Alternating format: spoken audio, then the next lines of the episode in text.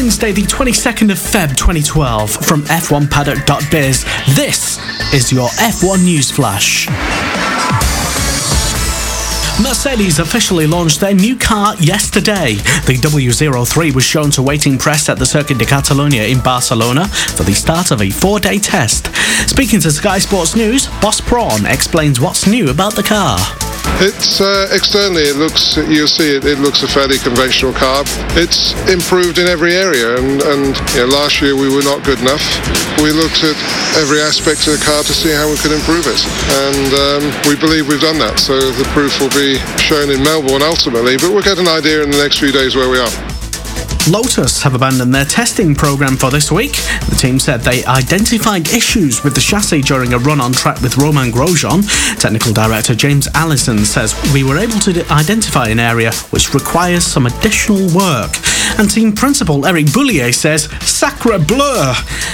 and went on to say, uh, not running this week has been a tough decision to take, but we feel it was the right choice. Sebastian Vettel was fastest in the Barcelona test. He completed 79 laps in his Red Bull. Hulkenberg in the Force India was second quickest on 97 laps, and Marussia's Charles Pic clocked up the most mileage by doing 121 laps.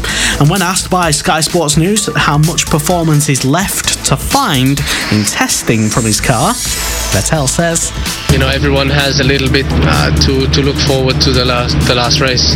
We ha- I don't think we have that much coming, but uh, I'm looking you know looking forward to the last test and then really try to prepare, get into the race mode, and uh, try to prepare the start of the season." The second day of testing is on today, and there's just 23 days to go before the practice starts in Australia to kick off the 2012 F1 season. Can't wait. F1Paddock.biz has tickets for all the races this year, including loads of early bird bargains if you have a look on there right now. You're up to date on the F1 News Flash.